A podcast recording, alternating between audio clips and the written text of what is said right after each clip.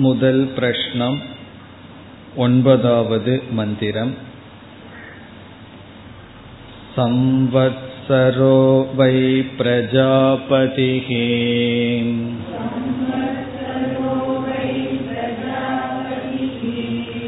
तस्य अयने दक्षिणं चोत्तरं च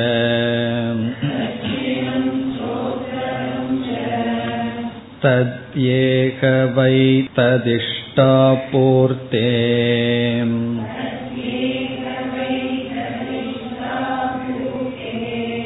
कृतमित्युपासते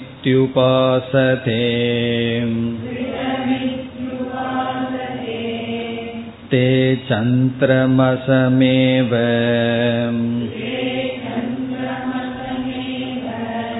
लोकमपि जयन्ते त एव पुनरावर्तन्ते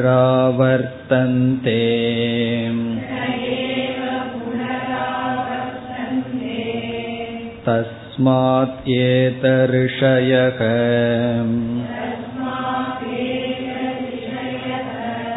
प्रजाकामा दक्षिणं प्रतिपद्यन्ते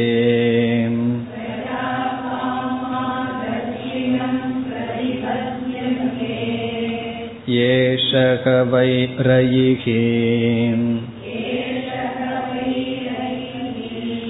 यः पितृयानः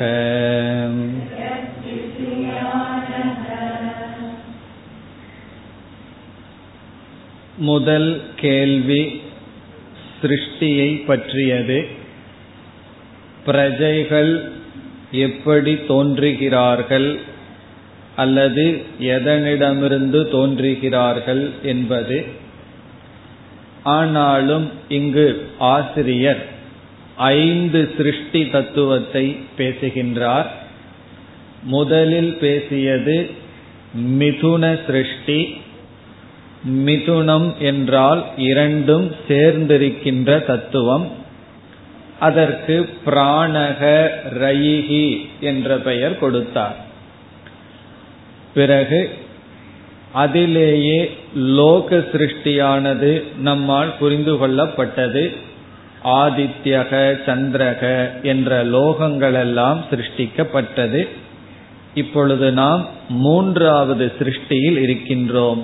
அது கால சிருஷ்டிகி ஒன்பதாவது மந்திரத்திலிருந்து பதிமூன்றாவது மந்திரம் வரை கால சிருஷ்டி இத்துடன் இரண்டு மார்க்கங்களும் இங்கு பேசப்படுகின்றது. ஒரு மார்க்கத்தின் வழியாக சந்திரலோகம் அல்லது சொர்க்கலோகம் இனி ஒரு மார்க்கத்தின் வழியாக ஒரு ஜீவன் பிரம்மலோகத்தை அடைகின்றான். நமக்கு சந்தேகம் வரலாம் இவைகளெல்லாம் எதற்கு இங்கு பேசப்படுகிறது என்று. வைராகிய சித்தியர்த்தம். இவைகளினால் நாம் வைராகியத்தை அடைய வேண்டும். வேறு ஒரு இடத்தில் சங்கரர் ஒரு உபனிஷத்திற்கு அறிமுகம் கொடுக்கும் பொழுது இவ்விதம் கூறுகின்றார். உபனிஷத்தானது எந்தெந்த கர்மத்தை நாம் செய்து எந்தெந்த பலத்தை அடைந்தாலும் அது சம்சாரத்திற்குள் தான் இருக்கின்றது என்று தெளிவாக காட்டினால்தான் கர்ம பலத்தினால் நாம் பூர்ணத்துவத்தை அடைய முடியாது என்று உணர்ந்து ஞானத்தினால் தான் மோட்சத்தை அடைய முடியும் என்று அந்த ஞானத்தில் நமக்கு விஸ்வாசம் வரும் நம்பிக்கை வரும். எப்பொழுது ஞானத்தில் நம்பிக்கை வரும் என்றால் எப்பொழுது மற்றதில் நம்பிக்கை இழக்கப்படுமோ அப்பொழுதுதான் இனி ஒன்றில் நம்பிக்கை வரும். கர்மத்துல ஹோப் இல்லைன்னு தெரிஞ்சாதான் ஞானத்துக்கு முழு ஈடுபாடுடன் வருவோம். இங்கேயும் போலாம் அங்கேயும் போலாம் என்றால் நமக்கு அந்த ஞானத்தை நோக்கி வருகின்ற ஆர்வம் குறைவாக இருக்கு. இனி அடுத்த கேள்வி கேட்கலாம். ஞானத்துல அப்படி ஸ்ரத்த வந்து என்ன பிரயோஜனம்? ஏன் ஞானத்துல அவ்வளவு ஸ்ரத்த வரணும்? ஸ்ரத்த இல்லாம படிப்போம். வந்தா ஞானம் வரத்தானே செய்யும் என்ற சந்தேகமும் வரலாம். ஞானத்தில் சிரத்தை வர வேண்டிய அவசியம் என்னவென்றால் இந்த அறிவினால்தான் நமக்கு பரம புருஷார்த்தம் என்ற ஒரு ஸ்ரத்தை இருந்தால்தான் இந்த அறிவுக்கு தேவையான சில தகுதிகளில் நமக்கு ஸ்ரத்தை வரும். சாஸ்திரம் என்ன சொல்லும்?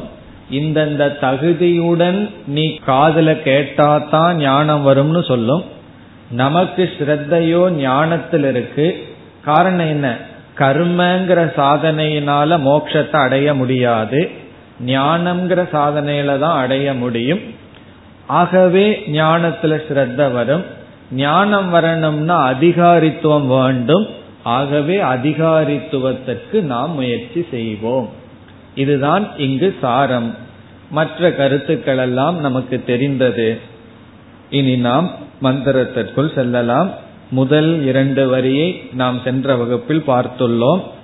சம்வத்சரோவை பிரஜாபதிகி சம்வத்சரக என்றால் காலமே பிரஜாபதி கால தத்துவமே கிரண்ய கர்ப்பன் அந்த கால தத்துவம் இரண்டு மார்க்கங்கள்.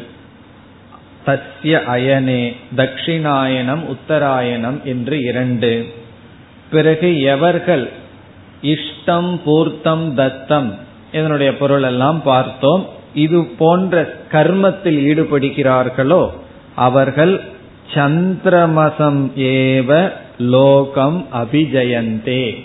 அவர்கள் சந்திர லோகம் அதாவது சொர்க்க லோகத்திற்கு செல்கிறார்கள்.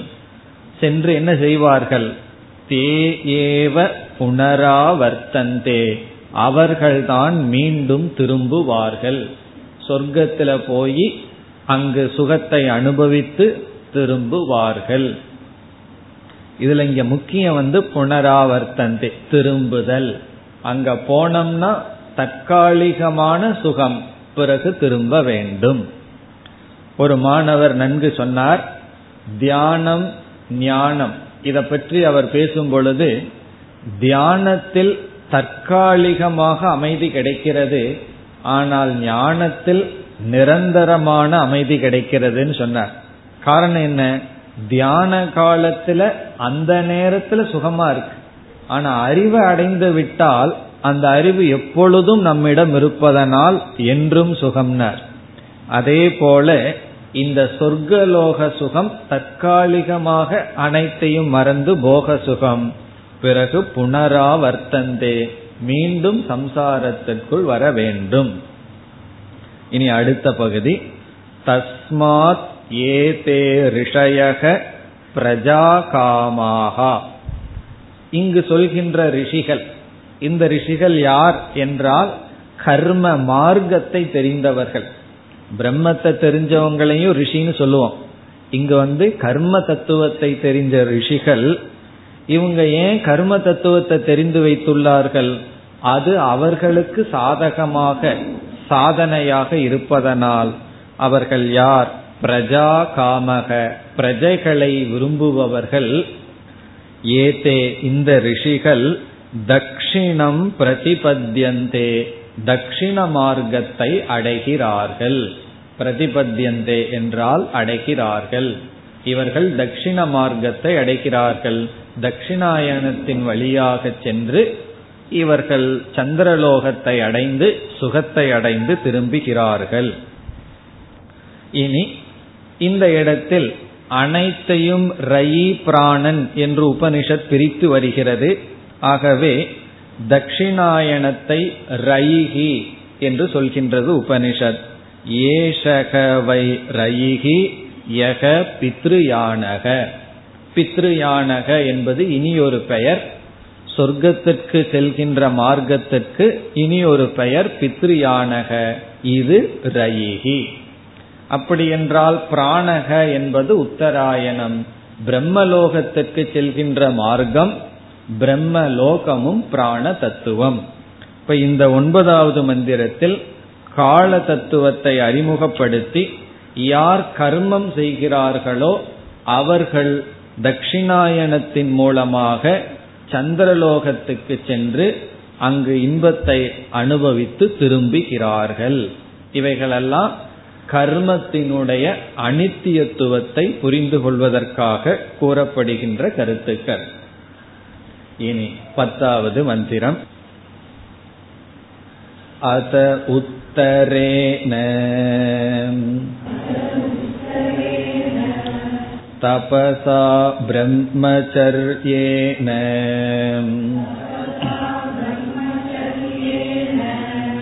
श्रद्धया विद्यया। आत्मानम् अन्विष्य। आदित्यम् अभिजयन्ते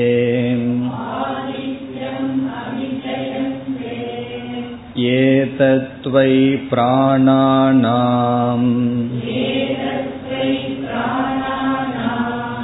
आयतनम् एतदमृतमभयम्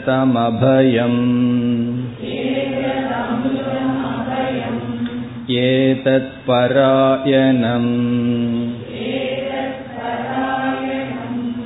एतस्मान्न पुनरावर्तन्ते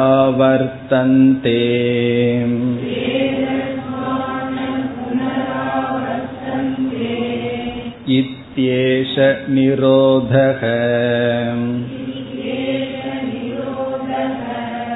तदेश श्लोकः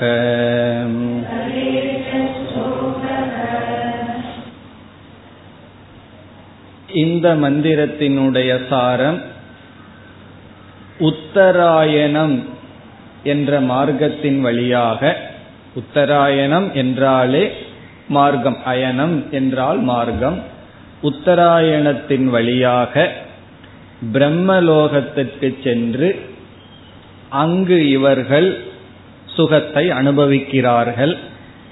ஒரு கால் ஒரு ஜீவனுக்கு வைராகியம் அதிகமாக இருந்திருந்தால் அவர்களுக்கு அங்கேயே கிரம முக்தி அடைய வாய்ப்பு இருக்கிறது. சொர்க்கலோகத்திற்கு சென்றால் கண்டிப்பாக திரும்ப வேண்டும்.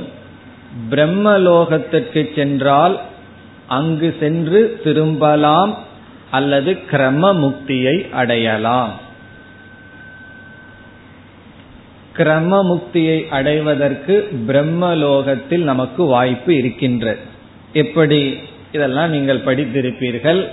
பிரம்மலோகத்துக்கு போறோம். அங்கு வைராகியத்தை அடைந்து ஞானத்தை அடைந்தால் மீண்டும் பிறக்காமல் அங்கேயே முக்தியை அடைதல். ஆனா அங்கேயும் ஞானத்தடையணும் அங்கேயும் அங்கிருக்கிற லோகத்துல நமக்கு வைராகியம் வர வேண்டும். அப்பொழுதுதான் மோக்ஷம். அந்த கருத்து தான் இங்கு சொல்லப்படுகிறது.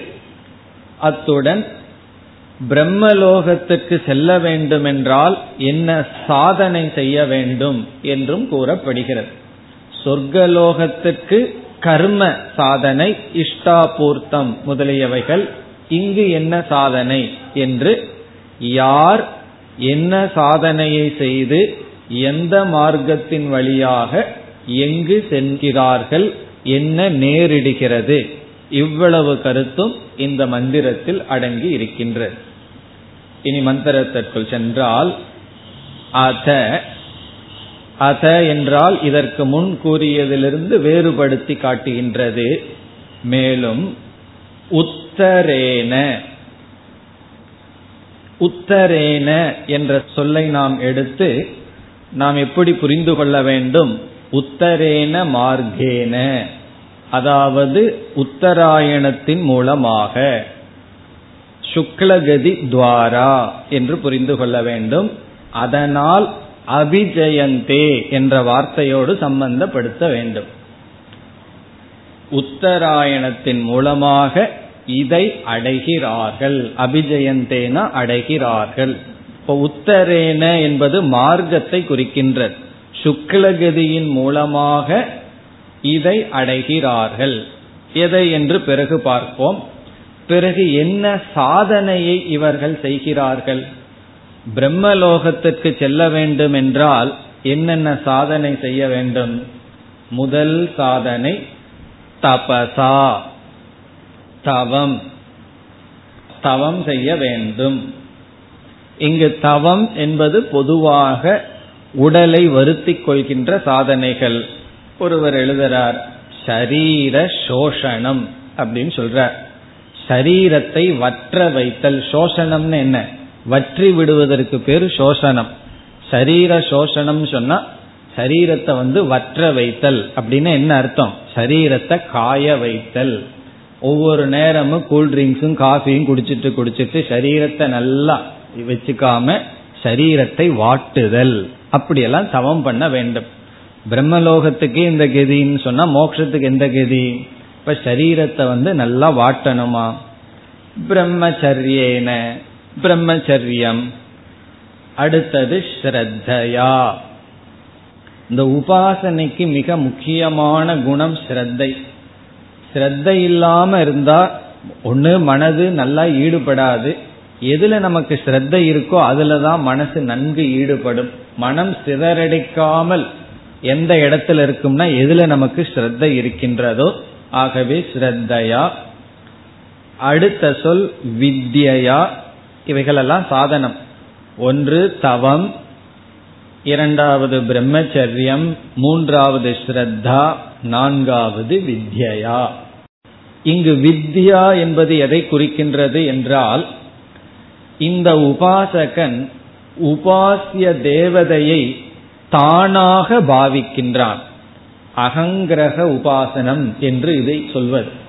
தானாகவே இவன் பாவிக்கின்றான். அகம் ஹிரண்ய கர்ப்பக அகம் ஆதித்யக என்று தானாகவே பாவிக்கின்றான். அந்த பாவனை இங்கு வித்யா என்று சொல்லப்படுகின்றது.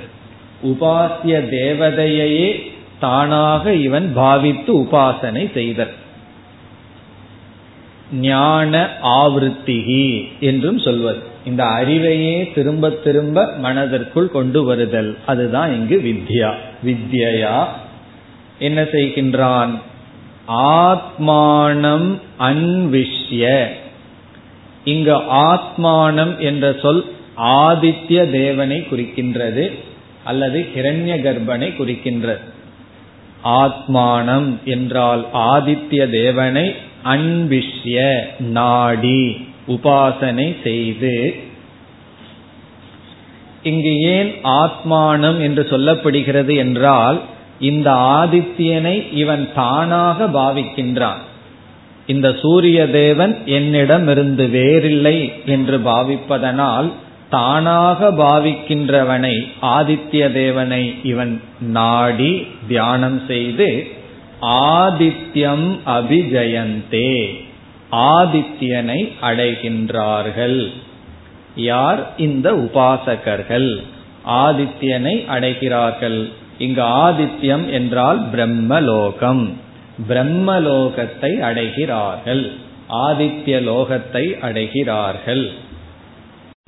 இந்த முதல் வரியில் உத்தராயணம் என்ற மார்க்கத்தின் வழியாக அல்லது சுக்லகதியின் மூலமாக இப்படிப்பட்ட சாதனைகளினால் ஒரு உபாசகன் இப்படிப்பட்ட லோகத்தை அடைகிறான். இந்த லோகத்துல தான் மேக்சிமம் சுகம். சம்சார மண்டலத்துல அதிக சுகம் எங்க இருக்கு என்றால் பிரம்மலோகம். பிரம்மலோகத்துக்கு மேல சம்சார சுகம் கிடையாது. ஆனால் அந்த பிரம்மலோக சுகத்துல வைராகியம் அடைந்து விட்டால் அங்கேயும் மீண்டும் என்ன நடக்கும்? இதே வேதாந்த ஞானம் வரணும். பிறகு கிரமமுக்தி அடைகிறார்கள். அது பேசப்படுகிறது. கிரமமுக்தி அடைகிறதுக்கு வாய்ப்பு இருக்கிறதுனால இந்த லோகம் அமிர்தம் அபயம் என்றெல்லாம் வர்ணிக்கப்படுகின்றது. இனி வருகின்ற பகுதி அந்த லோகத்தினுடைய சிறப்பு. கிரமமுக்தி அடைய வாய்ப்பிருக்கின்றது என்கின்ற கருத்து. ஏதத்துவை பிராணானாம் ஆயதனம் ஆயத்தனம்னா இருப்பிடம் பிராணானாம். இங்கு எல்லா ஜீவர்களினுடைய மேலான இருப்பிடம். அல்லது நாடுவது. எல்லா ஜீவர்களும் மேலாக நாடுவது எது? இந்த ஆதித்ய லோகம். அல்லது பிரம்மலோகம். பிராணானாம் ஆயத்தனம் ஏதத் அமிர்தம். இதுவே அமிர்தம். காரணம் என்ன? இங்கு சென்றால் திரும்பாமல் இருப்பதற்கு வாய்ப்பு இருக்கின்றது. ஆகவே அமிர்தம். அபயம். பயமற்றது. அங்கெல்லாம் நமக்கு பயம் கிடையாது. ஏதத் பராயணம். பராயணம் என்றால் லட்சியம். பலருக்கு இதுவே லட்சியமாக இருக்கின்றது. மேலான லட்சியம். காரணம் என்னன்னா ரொம்ப பேர் வேதாந்த விசாரத்தை கண்டு பயந்துக்கிறது இல்லை சாதன சதுஷ்டய கண்டுதான் பயந்து கொள்கிறார்கள். இந்த சாதன சதுஷ்டய சம்பத்திய படிச்ச உடனே இது நமக்கு சித்திக்காது. வைராகியத்தில் அவுட் ஆவார்கள் விவேகத்தில் அவுட் ஆவார்கள் இல்லைன்னா சமத்துல தமத்துல ஏதாவது விழுந்து விடுவார்கள். அதனால என்னன்னா பத்து வருஷம் வேதாந்தம் படிச்சதுக்கு அப்புறம் என்ன சொல்வார்கள் தெரியுமோ? எனக்கு கிரமமுக்தி கிடைச்சா போதும். அதுவும் என்ன சொல்லுவார்கள்? எனக்கு ஆசை ரொம்ப இல்லை. அது ஒரு தியாகம். எனக்கு வந்து இங்கேயே ஜீவன் முக்தி அடையணும்னு ஆசை இல்லைன்னு சொல்லி தன்னை ஒரு பெரிய தியாகியா வச்சு என்ன சொல்லுவார்கள் ஏதோ கிரம முக்தியாவது கிடைக்கட்டும் இவ்வளவு நாளா படிச்சதுக்குன்னு சொல்லுவார்கள் ஆகவே பல ஜீவர்களுக்கு இந்த பிரம்மலோகம்தான் பராயணமாக இருக்கின்றது. அதாவது முக்கிய பலனுக்கு வந்து முக்கிய பலனை அடைய முடியாட்டியும் பரவாயில்ல எனக்கு அவாந்தர பலனாவது கிடைக்கட்டும் என்ற அளவுக்கு அப்படியே இறங்கி வந்து விடுவார்கள். ஆகவே பராயணம். ஏ தஸ்மாத் புனராவர்த்தந்தே. ஏ தஸ்மாத் இந்த லோகத்திலிருந்து ந புனராவர்த்தந்தே. மீண்டும் இவர்கள் திரும்ப மாட்டார்கள். இவர்கள் வந்து மீண்டும் திரும்ப மாட்டார்கள். காரணம் என்ன? இங்கு கிரம முக்தி அடைய வாய்ப்பு இருக்கிறது. கண்டிப்பா திரும்ப மாட்டார்கள்னு சொல்ல முடியாது. திரும்புவதற்கு வாய்ப்பு இருக்கு. ஆனால் அங்கு போய் வைராகியத்தை அடைந்து விட்டால் திரும்ப மாட்டார்கள். வைராகியத்தை அடைஞ்சு ஞானத்தை அடைந்தால். இனி கடைசி பகுதி ஈதி ஏஷக நிரோதக. இது எதை குறிக்கின்றது என்றால் இந்த பாதையானது கர்மிகளுக்கு தடைப்பட்டுள்ளது என்று உபனிஷத் கூறுகிறது. ஏஷக மார்க்கக அனுபாசகானாம் நிரோதக. உபாசனை செய்யாதவர்களுக்கு இந்த மார்க்கமானது தடைப்பட்டுள்ளது. அப்போ ஒரு ஜீவன் வந்து என்ன செய்யறான் எல்லா இடத்துலயும் எல்லாரையும் ஏமாத்தி ஏமாத்தி அங்க போய் பார்த்துக்குவோம். ரூல்ஸ் அண்ட் ரெகுலேஷன் எல்லாம் இங்க வந்து நம்ம பின்பற்றதில்லை. நம்ம அங்க போய் கவனிச்சுக்கலாம்னு சொல்ற மாதிரி நான் அங்க போய் மாறி போய் ஏதாவது சம்திங் கொடுத்து இந்த மார்க்கத்துல போயிடுறேன்னு நினைச்சா இவன் வந்து வெறும் கர்மத்தை பண்ணிட்டு உபாசகர்கள் கூடிய மார்க்கத்துக்குள்ள போனா அந்த தேவதைகள் என்ன செய்யுமா? அவனுக்கு வந்து தடை விதிச்சு விடும். உனக்கு இங்க எல்லாம் என்ட்ரி கிடையாது என்ட்ரன்ஸ் கிடையாது என்று நிரோதக. உபாசனை பண்ணாதான் அந்த மார்க்கத்துல போக முடியும் என்பது கருத்து. பிரதேச ஸ்லோகக. இந்த லோகத்தினுடைய உபாசிய தேவதையினுடைய பெருமையை இனி வருகின்ற மந்திரங்கள் கூறுகின்றது. சில மந்திரங்கள் வந்து என்ன செய்கின்றது? இந்த ஸ்தானம் குறிப்பாக இந்த உபாசிய தேவதையினுடைய பெருமை வர்ணிக்கப்படுகின்றது.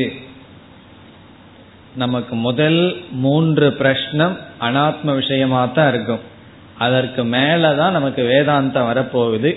அப்ப கடைசி மூணு மட்டும் எடுத்திருக்கலாமேன்னா முதல் மூணு கேட்கறதே ஒரு சாதனை தான் பொறுமையா கேட்கறதே நமக்கு பக்குவப்படுத்தும். கடைசி மூணு பிரஷ்னத்தில் தான் கொஞ்சம் வேதாந்த விஷயம் வர இருக்கின்றது. இனி வருகின்ற பகுதிகள் எல்லாம் மிக சுலபமானது. உபாசிய தேவதையினுடைய ஆதித்யனுடைய கிரண்ய கர்ப்பனுடைய விளக்கம் குறிப்பாக ஆதித்யனுடைய சூரியனுடைய பெருமை பதினோராவது மந்திரம் पञ्चपादं पितरम्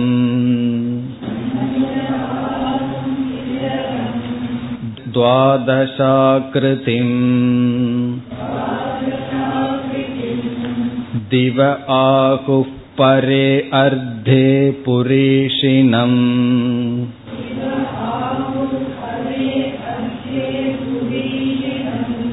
अत इमे अन्य उपरे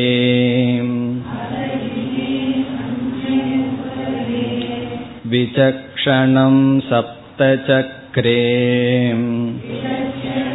सप्तचक्रे षडर आकुको अर्पितमिति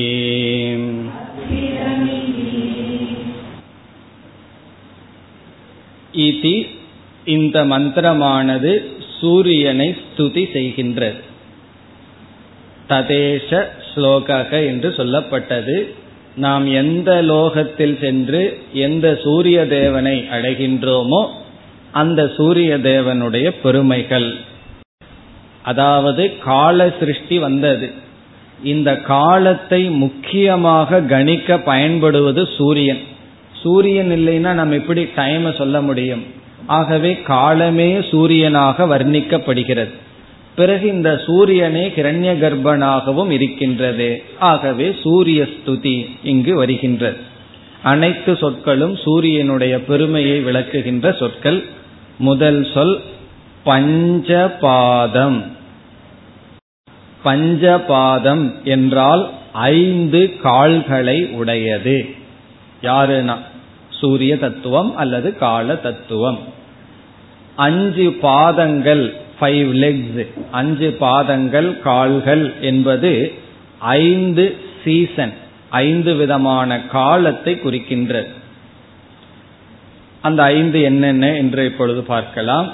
வசந்தக வசந்த காலம் ஸ்பிரிங் என்று சொல்வது. இரண்டாவது கிரீஷ்ம கிரீஷ்ம என்பது சம்மர் கோடை காலம். மூன்றாவது வருஷக மழை காலம். ரெய்னி சீசன் வர்ஷக. நான்காவது ஷரத் இலையுதிர் காலம்.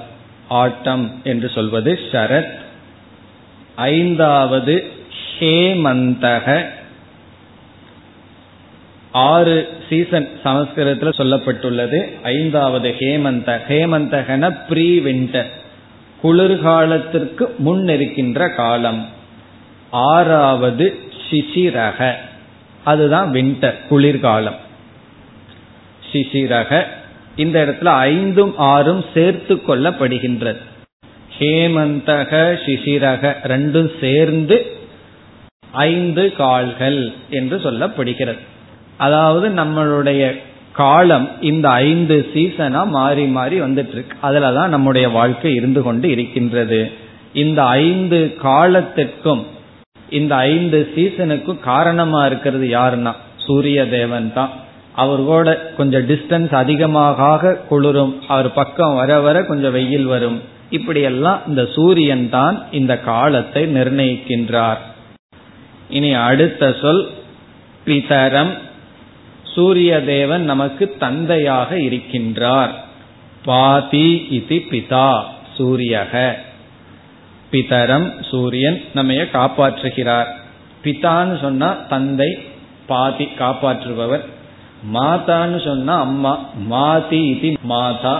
மாதி என்றால் நமக்கு அளவு தெரிஞ்சு உணவு கொடுப்பவர். அளவு தெரிஞ்சு எவ்வளவு வேணுமோ அவ்வளவு உணவு கொடுப்பவர் தாய். அப்பா வந்து காப்பாற்றுபவர். இனி அடுத்தது துவாதச ஆக்கிருதி பனிரெண்டு மாதங்களை உடையவர்.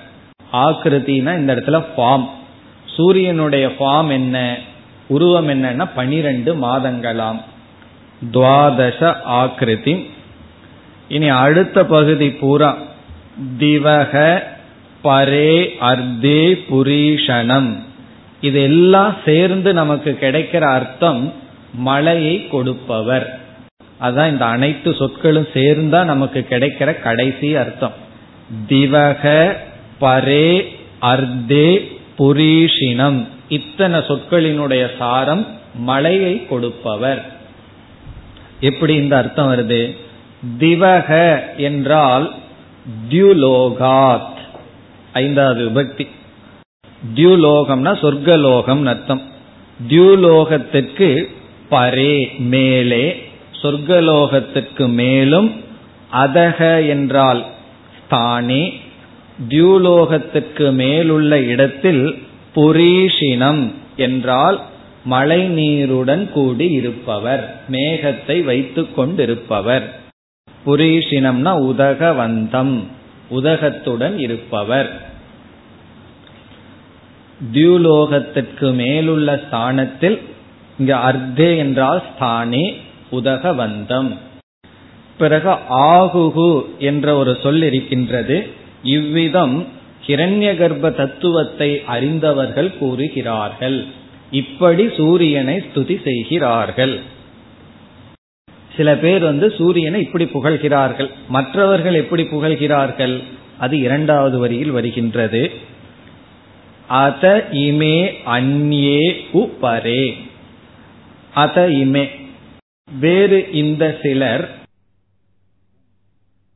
நம் விசக்ஷணம்னா சர்வஜம் அனைத்தையும் அறிபவர். அனைத்தையும் அறிபவர். சப்த சக்கரே என்றால் ஏழு வர்ணத்துடன் கூடி இருப்பவர். அல்லது ஏழு விதமான குதிரைகளை எல்லாம் நம்ம படத்துல பார்த்திருப்போம். ஏழு குதிரைகளுடன் கூடியவர் என்றால் ஏழு விதமான ரஷ்மி அல்லது ஏழு விதமான வர்ணத்துடன் கூடியவர். ஷட் அரக. இந்த இடத்துல ஷடரக என்பது ஆறு காலம் ஆறு சீசனை குறிக்கின்றது. அர்ப்பிதம். ஜெகத்தானது இதனால் தாங்கப்பட்டு வருகிறது. ஜெகத்து வந்து இதுல அர்ப்பணம் செய்யப்பட்டுள்ளது. இந்த உலகமே சூரியனால் தான் இருக்கின்றது. அர்ப்பிதம் சொன்னா இந்த ஜெகத் அர்ப்பிதம். ஜெகத்துங்கிற வார்த்தையை நம்ம சேர்த்திக்கணும். ஜெகத்தானது இந்த சூரியனிடம் அர்ப்பிணம். ஆகுகு. இப்படி அந்நே பரே ஆகுகு. வேறு சிலர் கூறுகிறார்கள். இதி இவ்விதம் ரிக் மந்திரமானது ஸ்லோகமானது முடிவடைகின்றது. இத்துடன் கால சிருஷ்டியில் ஒரு வருடம் காலம் என்று சொல்லப்பட்டு இரண்டு அயனம் பேசப்பட்டது. இனி மீண்டும் மாசம் நாட்கள் இவைகளெல்லாமும் சிருஷ்டி செய்யப்படுகிறது என்று சொல்லப்படுகின்றது. பன்னிரண்டாவது மந்திரத்தில். मासो वै प्रजापतिः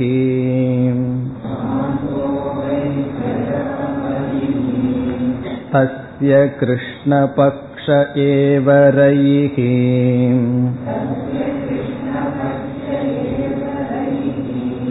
शुक्लः प्राणः तस्मात्येतऋषयः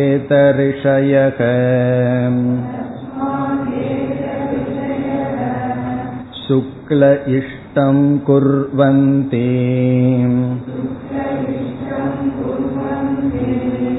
इतर इतरस्मिन्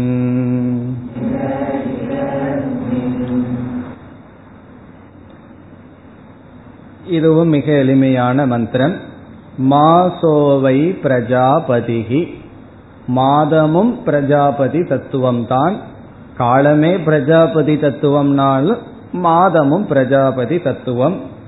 கிருஷ்ண பக்ஷக ஏவ ரயிகி. அதில் கிருஷ்ண பக்ஷமானது ரயி தத்துவம். சுக்லக பிராணக. எல்லாம் உங்களுக்கு தெரியும். கிருஷ்ணபக்ஷம்னா என்ன? சுக்லபக்ஷம்னா என்னன்னு தெரியும். சந்திரன் தேய்ந்து வருவது கிருஷ்ணபக்ஷம் சந்திரன் வளர்ந்து வருவது சுக்லபக்ஷம் என்று இரண்டாக பிரிக்கப்படுகிறது. அது பிராண தத்துவம்.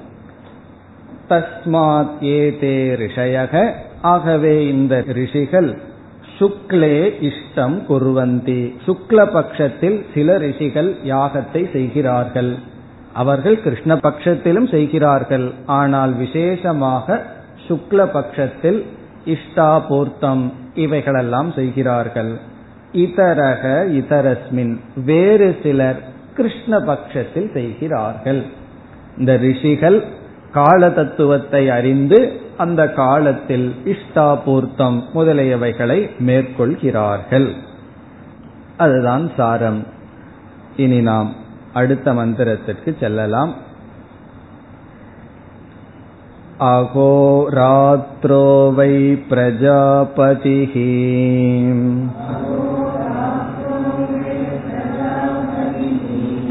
तस्य तस्य अहरेव प्राणः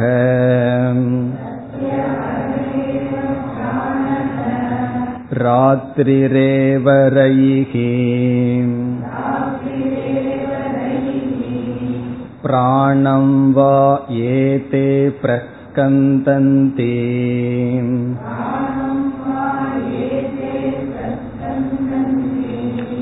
ये दिवारत्या संयुज्यन्ते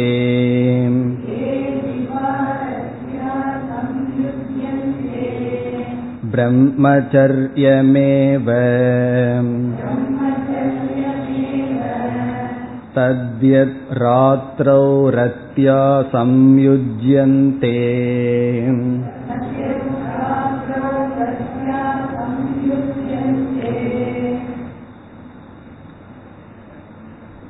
கால சிருஷ்டியினுடைய கடைசி மந்திரம் அகோராத்ரோவை பிரஜாபதிகி ஒரு நாள் ஒரு வருடம் பிரஜாபதி என்று சொல்லப்பட்டது ஒரு மாதம் பிரஜாபதி என்று சொல்லப்பட்டது இங்கு ஒரு நாள். ஒரு நாள்ங்கிறது அகோராத்திரம் காலையும் இரவும் சேர்ந்தது பிரஜாபதிகி தஸ்ய அகரேவ பிராணக ராத்திரிகி ஏவ ரயிகி. அதில் பிராணன் காலை பொழுது பிராணன் இரவு பொழுது ரயிகி.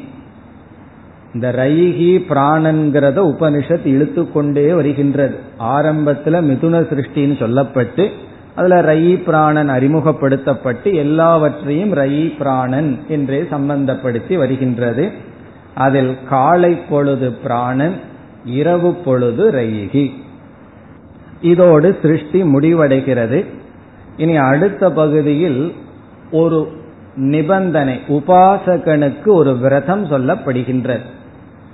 கிரகஸ்தனாக இருக்கின்ற உபாசகனுக்கு ஒரு விரதம் பிராணம் வா ஏதே பிரஸ்கந்தந்தி பிராணத்தை இவர்கள் இழந்து விடுகிறார்கள் பிராண சக்தியை இவர்கள் இழக்கிறார்கள். ஏ திவா ரத்யா சம்யுஜ்யந்தே. எவர்கள் காலையில் ஷரீர சம்பந்தத்தினால் அவர்கள் வீரியத்தை இழந்து விடுகிறார்களோ? ஏ திவாரத்யா சம்யுஜ்யந்தே. காலையில் அவர்கள் சக்தியை இழப்பவர்கள் பிராணனை அவர்கள் நீக்குகிறார்கள் அல்லது இழந்து விடுகிறார்கள். பிரம்மச்சரியமேவ இவர்கள் கௌனமான பிரம்மச்சரியத்தை பின்பற்றுபவர்கள்தான். ராத்திரௌ ரத்யா சம்யுஜ்யந்தே. இரவில் சரீர சம்பந்தத்தை வைத்துக் கொள்பவர்கள். ஆகவே பகலில் சரீர சம்பந்தம் கூடாது என்று உபாசகர்களுக்கு இங்கு ஒரு நியமம். இந்த மந்திரத்துடன் கால சிருஷ்டி முடிவடைகிறது. இனி அடுத்த இரண்டு சிருஷ்டி இருக்கின்றது. ஒன்று அன்ன சிருஷ்டி அடுத்தது கடைசி பிரஜா சிருஷ்டி அந்த இரண்டும் பதினான்காவது மந்திரத்தில் வருகின்றது பதினான்கு अन्नं वै प्रजापतिः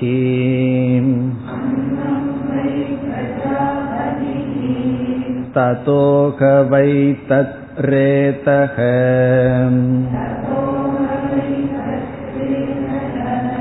तस्मात् इमाः प्रजा प्रजायन्त इति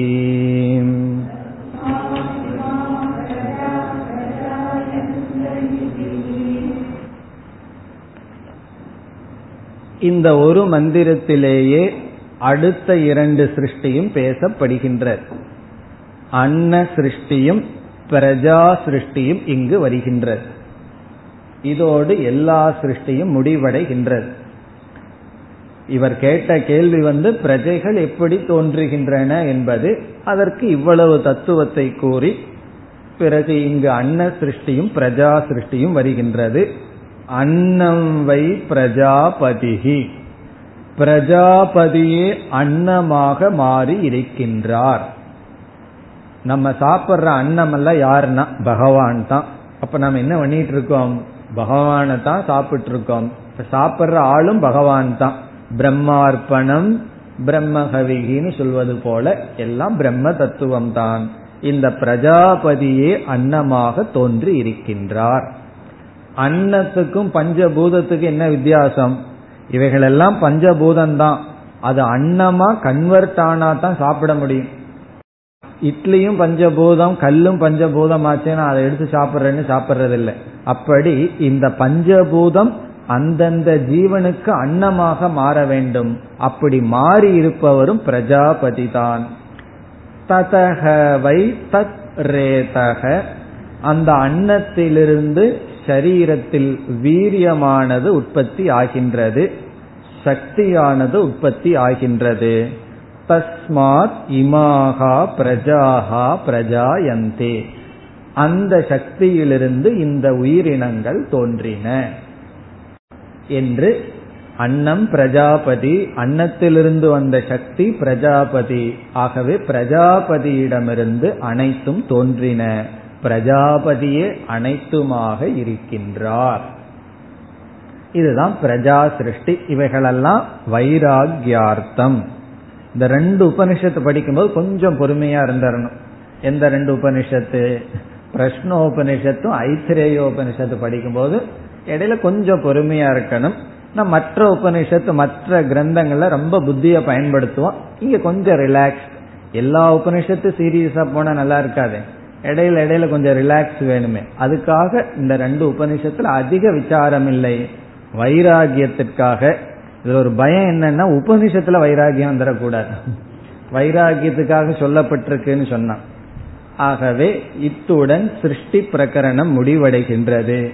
இனி கடைசி இரண்டு மந்திரங்கள் பல சுருதி பிரயோஜனம் சொல்லப்படுகின்றது பதினைந்தாவது மந்திரம் தத்யேக வை தத் பிரஜாபதிவிரதம் चरन्ति ते मिथुनम् उत्पादयन्ते तेषाम् एव एष ब्रह्मलोकः येषां तपः ब्रह्मचर्यम् येषु सत्यं प्रतिष्ठितम्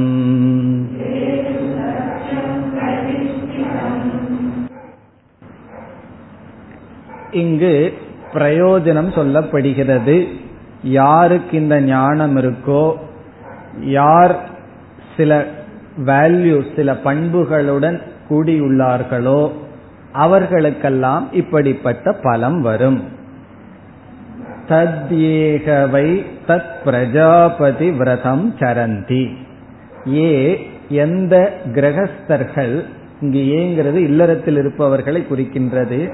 ஏ கிரகஸ்தாகா பிரஜாபதி விரதம் சரந்தி. பிரஜாபதி விரதத்தை பின்பற்றுகிறார்களோ? பிரஜாபதி விரதம்ங்கிறது இல்லறத்தில் இருப்பவர்கள் கடைபிடிக்க வேண்டிய நெறி. இல்லறத்தில் இருப்பவர்கள் இல்லற நெறியை யார் கடைபிடிக்கிறார்களோ தே மிதுனம் உட்பாதயந்தே அவர்களுக்கு இகலோக பலம் முதலில் சொல்லப்படுகின்றது அவர்களுக்கு இகலோக பலம் என்னவா? மிதுனம். புத்திரம் புத்திரீஞ்ச. மிதுனம்னா அவனுக்கு ஒரு புத்திரன் கிடைக்கும் புத்திரி கிடைக்குமா? மகனும் மகளும் கிடைக்கும். இதெல்லாம் இகலோக பலம். புத்திரம் புத்திரி தான் இங்கு மிதுனம் என்று சொல்லப்படுகிறது. பிறகு இந்த லோகத்துல சுகம் கிடைக்கும் அர்த்தம். என்னென்னலாம் நாடுகிறார்களோ அது கிடைக்கும். இங்க புத்திரன் புத்திரிங்கிறது உபலட்சணம். வேண்டிய சுகம் இந்த லோகத்துல அவர்களுக்கு கிடைக்கும். பிறகு அவர்களுக்கு பிரம்மலோகமும் கிடைக்கும். இங்கு பிரம்மலோகம் என்றால் சந்திரலோகம் சொர்க்கலோகம். தேஷாம் ஏவ ஏஷக லோகக. அவர்களுக்குத்தான் இந்த பிரம்ம லோகம் ஏஷாம் எவர்களிடம் இந்த ஒழுக்கங்கள் எல்லாம் இருக்கின்றனவோ? தபக. அதாவது போகத்திலையும் ஒரு நியதி இருக்கணும் அல்லது ஒரு ஒழுங்குபாடு இருக்கணும் அப்படி தபக. பிரம்மச்சரியம் சத்தியம் ஏஷு சத்தியம் பிரதிஷ்டிதம். எவர்களிடம் பிரம்மச்சரியம் தபம் பிறகு சத்தியம் சத்தியம்னா உண்மை பேசுதல். இப்படி உண்மையாக தர்மப்படி வாழ்கிறார்களோ? என்னுடைய சாரம் என்னன்னா யாரிடம் தர்ம நெறி இருக்கிறதோ தர்மப்படி யார் வாழ்கிறார்களோ அவர்கள் வாழ்ந்து நல்ல காரியம் செய்கிறார்களோ அவர்களுக்கு இகலோக பிரயோஜனமும் உண்டு பரலோக பிரயோஜனமும் உண்டு. இனி இந்த முதல் பிரஷ்னத்தினுடைய கடைசி மந்திரம் மீண்டும் பலஸ்ருதி பிளஸ் வேல்யூஸ் இந்த பண்புகளுடன் யார் இருக்கிறார்களோ அவர்களுக்கு இந்த பலன் பதினாறாவது மந்திரம் तेषामसौ विरजो ब्रह्मलोकः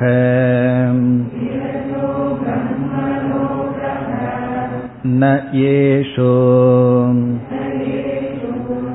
जिह्मम् अनृतम् न मायाचेति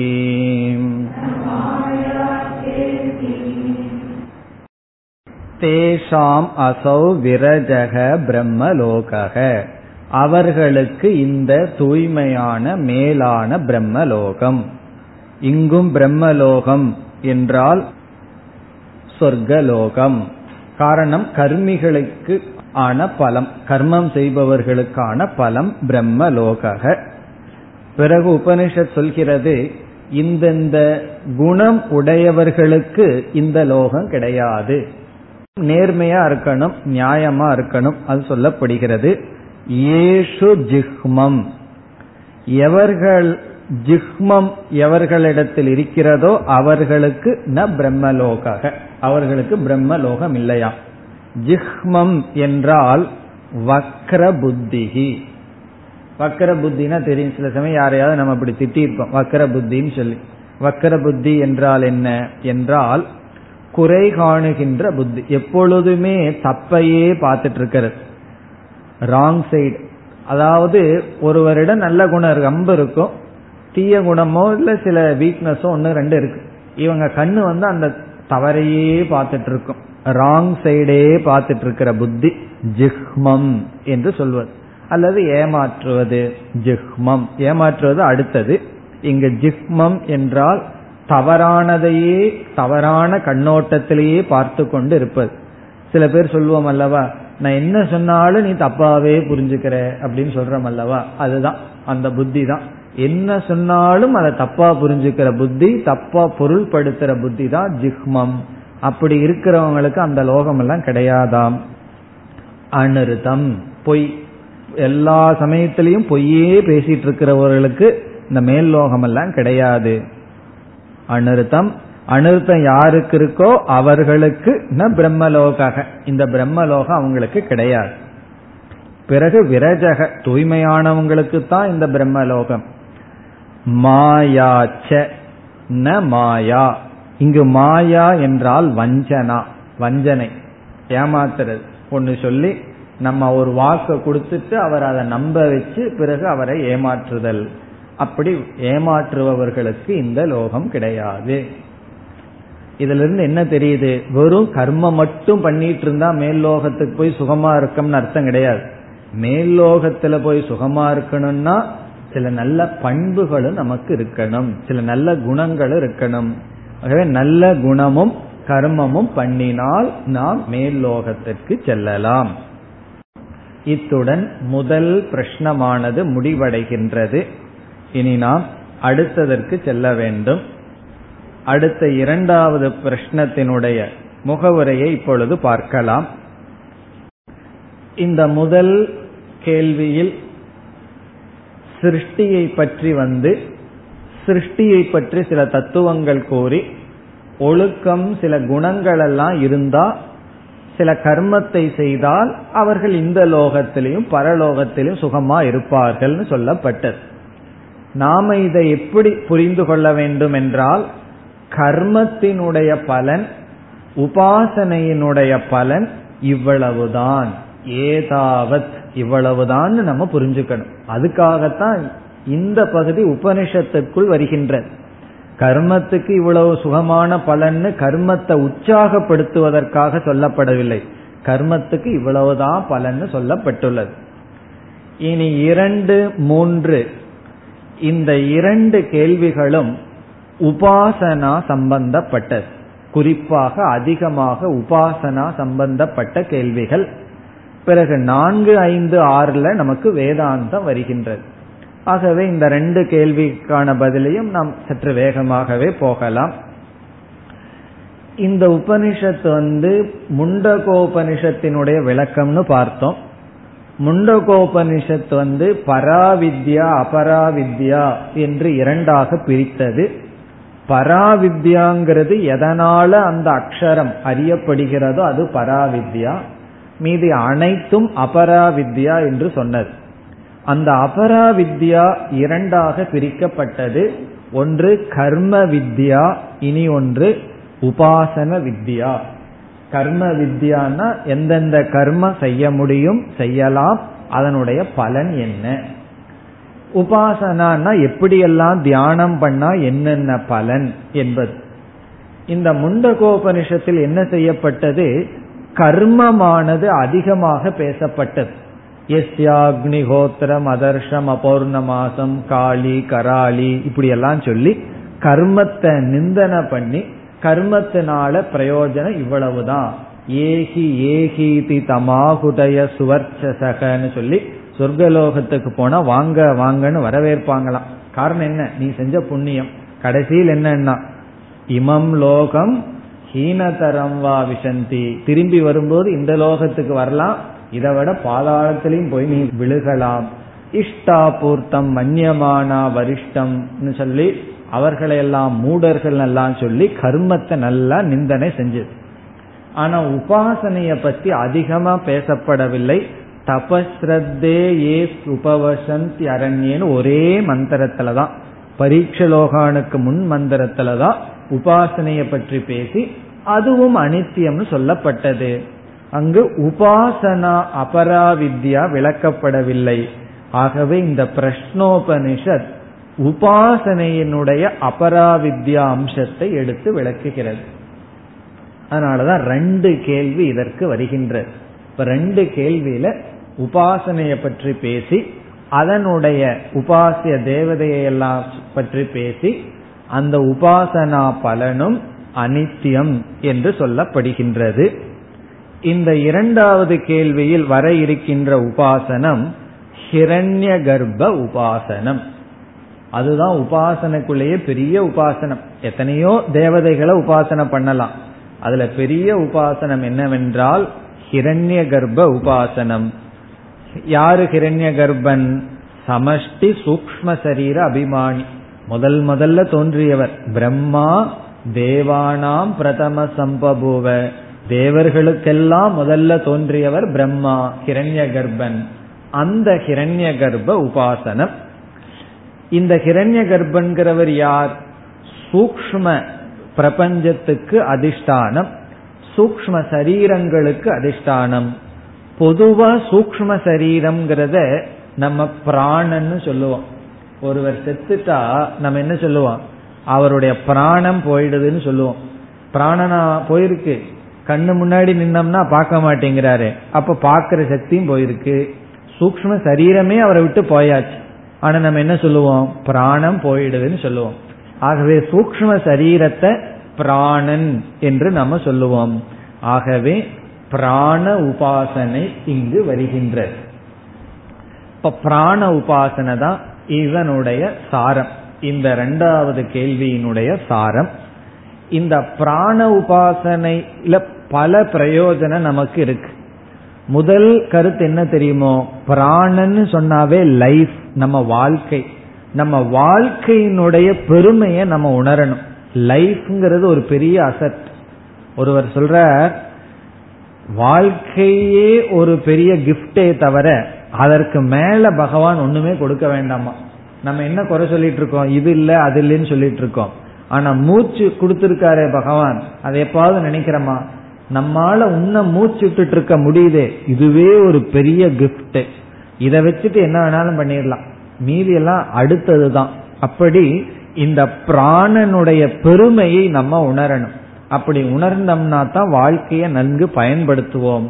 இப்ப இந்த உபாசனையினுடைய முதல் பிரயோஜனம் பிராணனுடைய மகிமையை நாம் உணர்தல். அதெல்லாம் நமக்கு வந்து அந்த லைஃபை நல்லா பயன்படுத்துறதுக்கு உதவியா இருக்கும். பிறகு உபாசனையில ஒரு நியமம் என்னவென்றால் இந்த பிராணனை ஸ்துதி பண்ணணும். எந்த தத்துவத்தை நாம தியானிக்கின்றமோ அந்த தத்துவத்தை புகழ வேண்டியது கடமை. ஆகவே முதல்ல பிராணனுடைய ஸ்துதி வரப்போகின்றது. பிராணந்தான் சர்வம் என்ற ஸ்துதி வரப்போகின்றது. அது ஒரு கதையை போல வர இருக்கின்றது. இப்ப முதல் முதல் மந்திரத்துல வந்து சில கேள்விகள் வருகின்றது. அதுல பிராண தத்துவம் அறிமுகப்படுத்தப்பட்டு ஒரு கதை போல வந்து பிராணனுடைய பெருமை பேசப்படுகின்றது. அதுதான் இரண்டாவது கேள்வி. அடுத்த வகுப்பில் ஆரம்பிப்போம்.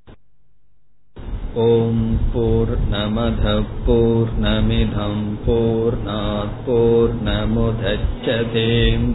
पूर्णस्य पूर्णमादाय पूर्णमेवावशिष्यते